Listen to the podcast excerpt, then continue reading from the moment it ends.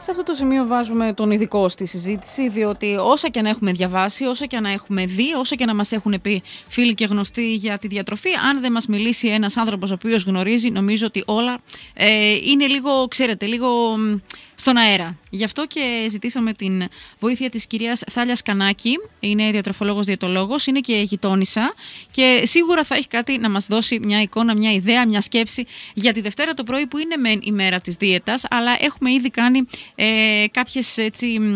Έχουμε λίγο ξεφύγει το Σαββατοκύριακο. Καλή σας μέρα. Καλημέρα και από μένα. Καλή εβδομάδα.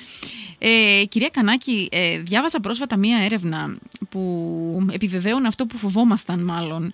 Το ότι, εντάξει, ε, οι μισοί Έλληνες, λέει, ε, εχουν μεγαλύτερο βάρος από το κανονικό. Είναι κάτι που μας τρομάζει, είναι κάτι τόσο εκτεταμένο, είναι κάτι τόσο ε, έντονο σε σχέση με άλλους λαούς.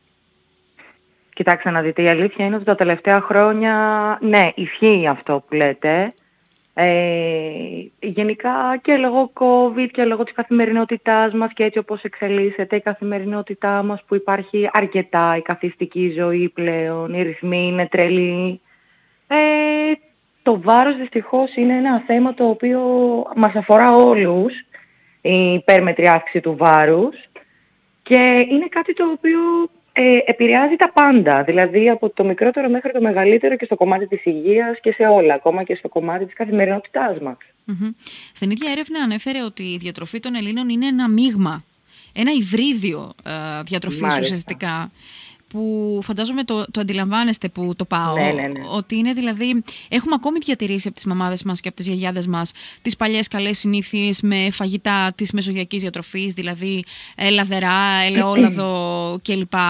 Ε, αλλά έχουμε εντάξει και καινούργιες συνήθειες με περισσότερο κόκκινο κρέας, αναψυκτικά, έτοιμα, σνακς κλπ. Ε, δεν είναι όμως και λογικό να είμαστε κάπου στη μέση και να συνδυάζουμε ε, τα πάντα στη διατροφή μας για να μπορούμε να είμαστε σε, να απολαμβάνουμε τα πάντα.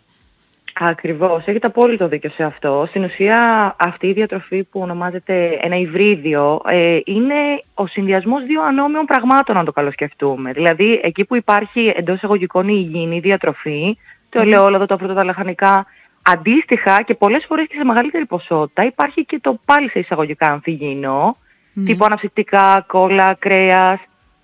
Κατά τη γνώμη μου, ε, για μένα όλα είναι υγιεινά και όλα είναι ανθυγιεινά. Φυσικά κάποια λίγο παραπάνω, κάποια λίγο λιγότερο. Δηλαδή, το γεγονός ότι εγώ μπορεί να εντάσσω μέσα στη διατροφή μου π.χ. μια φορά στο τόσο λίγο ελαιόλαδο, ένα-δύο φρούτα, λίγο σαλάτα, δεν σημαίνει ότι κάνω και υγιεινή διατροφή.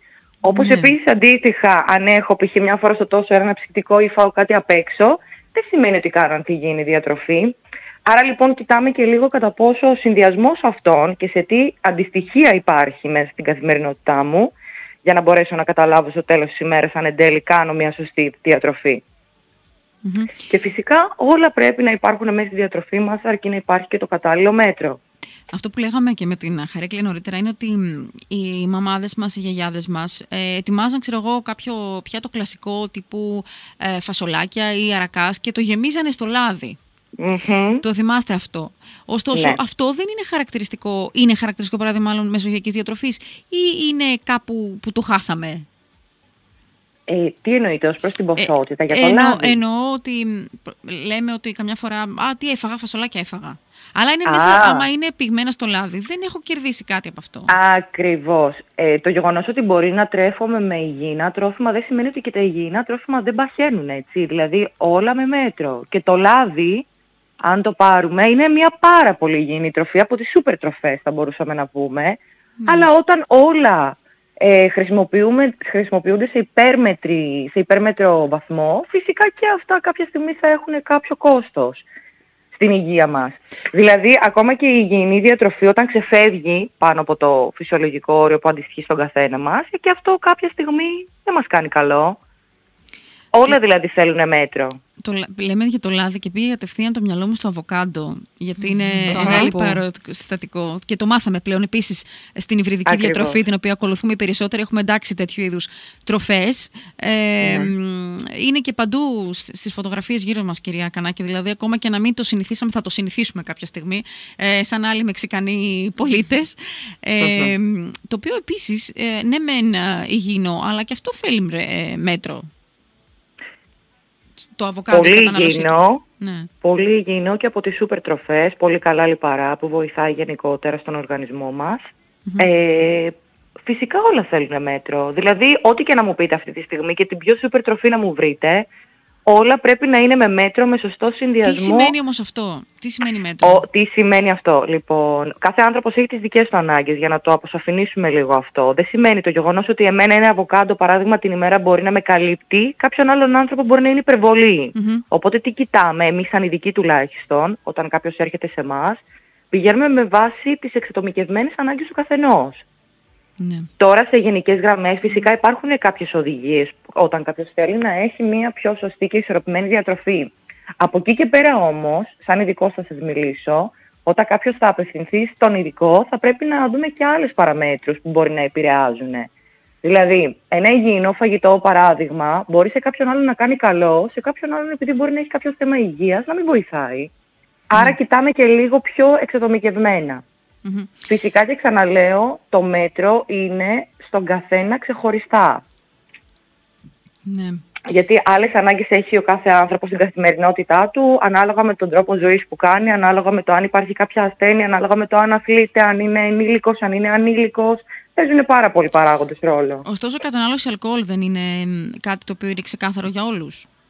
Δεν έχετε κάποιο Φυσικά. κανόνα στο μυαλό σας; Ναι, φυσικά και υπάρχει. Ε, προφανώς και δεν θα προτείνω κάποιον που δεν πίνει αλκοόλ να του λέω να πίνει έστω και ένα π.χ. κρασί την ημέρα. Όχι, εκεί δεν το συστήνουμε. Αλλά και πάλι είναι ανάλογα ποιος είναι απέναντί μας. Δηλαδή κάποιος άνθρωπος ο οποίος μπορεί ας πούμε μια φορά στο τόσο να πίνει και λίγο αλκοόλ δεν είναι κάτι κακό. Δηλαδή το κρασάκι ας πούμε είναι οκ. Δεν, Ε, αντιλαμβάνεσαι ότι δεν ρωτάω για το μια φορά στο τόσο. Μπράβο. Ήθελα να καταλήξω εκεί ότι όταν κάποιος ας πούμε έρχεται και μας λέει ότι υπάρχει μια συχνή και υπέρμετρη χρήση, εκεί καταλαβαίνουμε ότι πρέπει λίγο να δώσουμε κάποιες κατευθυντήριες. Μ' αρέσει πάντα, Οδηγίες. πάντα βέβαια η διαιτολόγη λέτε ένα κρασάκι. Πάντα είναι, το, το κρασί είναι κρασάκι, είναι πάντα ε, σαν να είναι κάτι το αθώο. Αλλά πρόσφατα διάβαζα ότι δύο ποτήρια είναι σαν να έχουμε φάει κανονικό γεύμα. Δεν ξέρω αν ισχύει αυτό. Γιατί κάποια ε, κρασιά έχουν πολλά ζάχαρα, που σημαίνει ότι δεν έχεις γλιτώσει και πάρα πολλά ζάχαρα πίνοντας δύο ποτήρια κρασί, για παράδειγμα. Κοιτάξτε να δείτε, ό,τι και να φάμε, όλα Μμμ. έχουν θερμίδες. Το Μμμ. θέμα είναι να μην στοχεύουμε μόνο στις θερμίδες, αλλά και στο τι ποιότητα είναι αυτές οι θερμίδες. Ναι. Δηλαδή, το, όπως το λέω κι εγώ, ένα κρασάκι ναι. ε, δεν, θα κάνει, κα- δεν θα κάνει κάποιο κακό. Και πάλι φυσικά το ξαναλέω με βάση το ποιον έχουμε απέναντί μας. Έτσι μπορεί για κάποιον άνθρωπο να είναι απαγορευτικό. ναι. Έτσι. Αλλά όταν ε, παίρνω τις θερμίδες τις οποίες η ποιότητά τους δεν μου κάνει κακό, δεν μας πειράζει μια φορά στο τόσο. Θα πρέπει δηλαδή λίγο να μην μένουμε μόνο στο κομμάτι της Αυτό το τόσο ποσότητας πόσο είναι; απαραίτητα. Αυτό το τόσο Αυτό το πόσο είναι; πόσο ο- εννοείται συνολικά σαν θερμίδες και σαν ποσότητα Ναι, δηλαδή γενικά. προτείνεται ένα-δύο ποτήρια την εβδομάδα, ας πούμε, κάτι τέτοιο. Και πάλι δεν θα μπορέσω να σας πω κάτι Ναι. συγκεκριμένο αυτή τη στιγμή, γιατί σας είπα και πριν ότι είναι ανάλογα ποιος μου το ρωτάει αυτό, καταλάβατε. Άρα δηλαδή, ο ποιον έχω κανόνας απέναντί είναι ότι μου. δεν υπάρχει κανόνας, έτσι. Αυτό Και ναι και καταλαβαίνω. όχι. Οι κατευθυντήριες λένε ως συνήθως ότι για τους άντρες μέχρι δύο κρασιά ας πούμε, αν ε, ρωτήσουμε για την καρδιολογική εταιρεία και για τις γυναίκες ας πούμε ένα ποτήρι κρασί.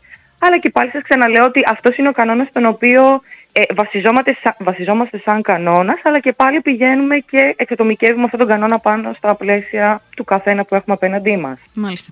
Κυρία Κανάκη, μιας και είστε και γειτόνισσα εδώ κοντά στο, στην Καρολ Ντίλ, ε, σας Μάλιστα. δεσμεύουμε ότι θα έρθετε μία φορά από κοντά ε, μ, να σας δούμε, να σας ακούσουμε και να μας πείτε ακόμη περισσότερα μυστικά διατροφής.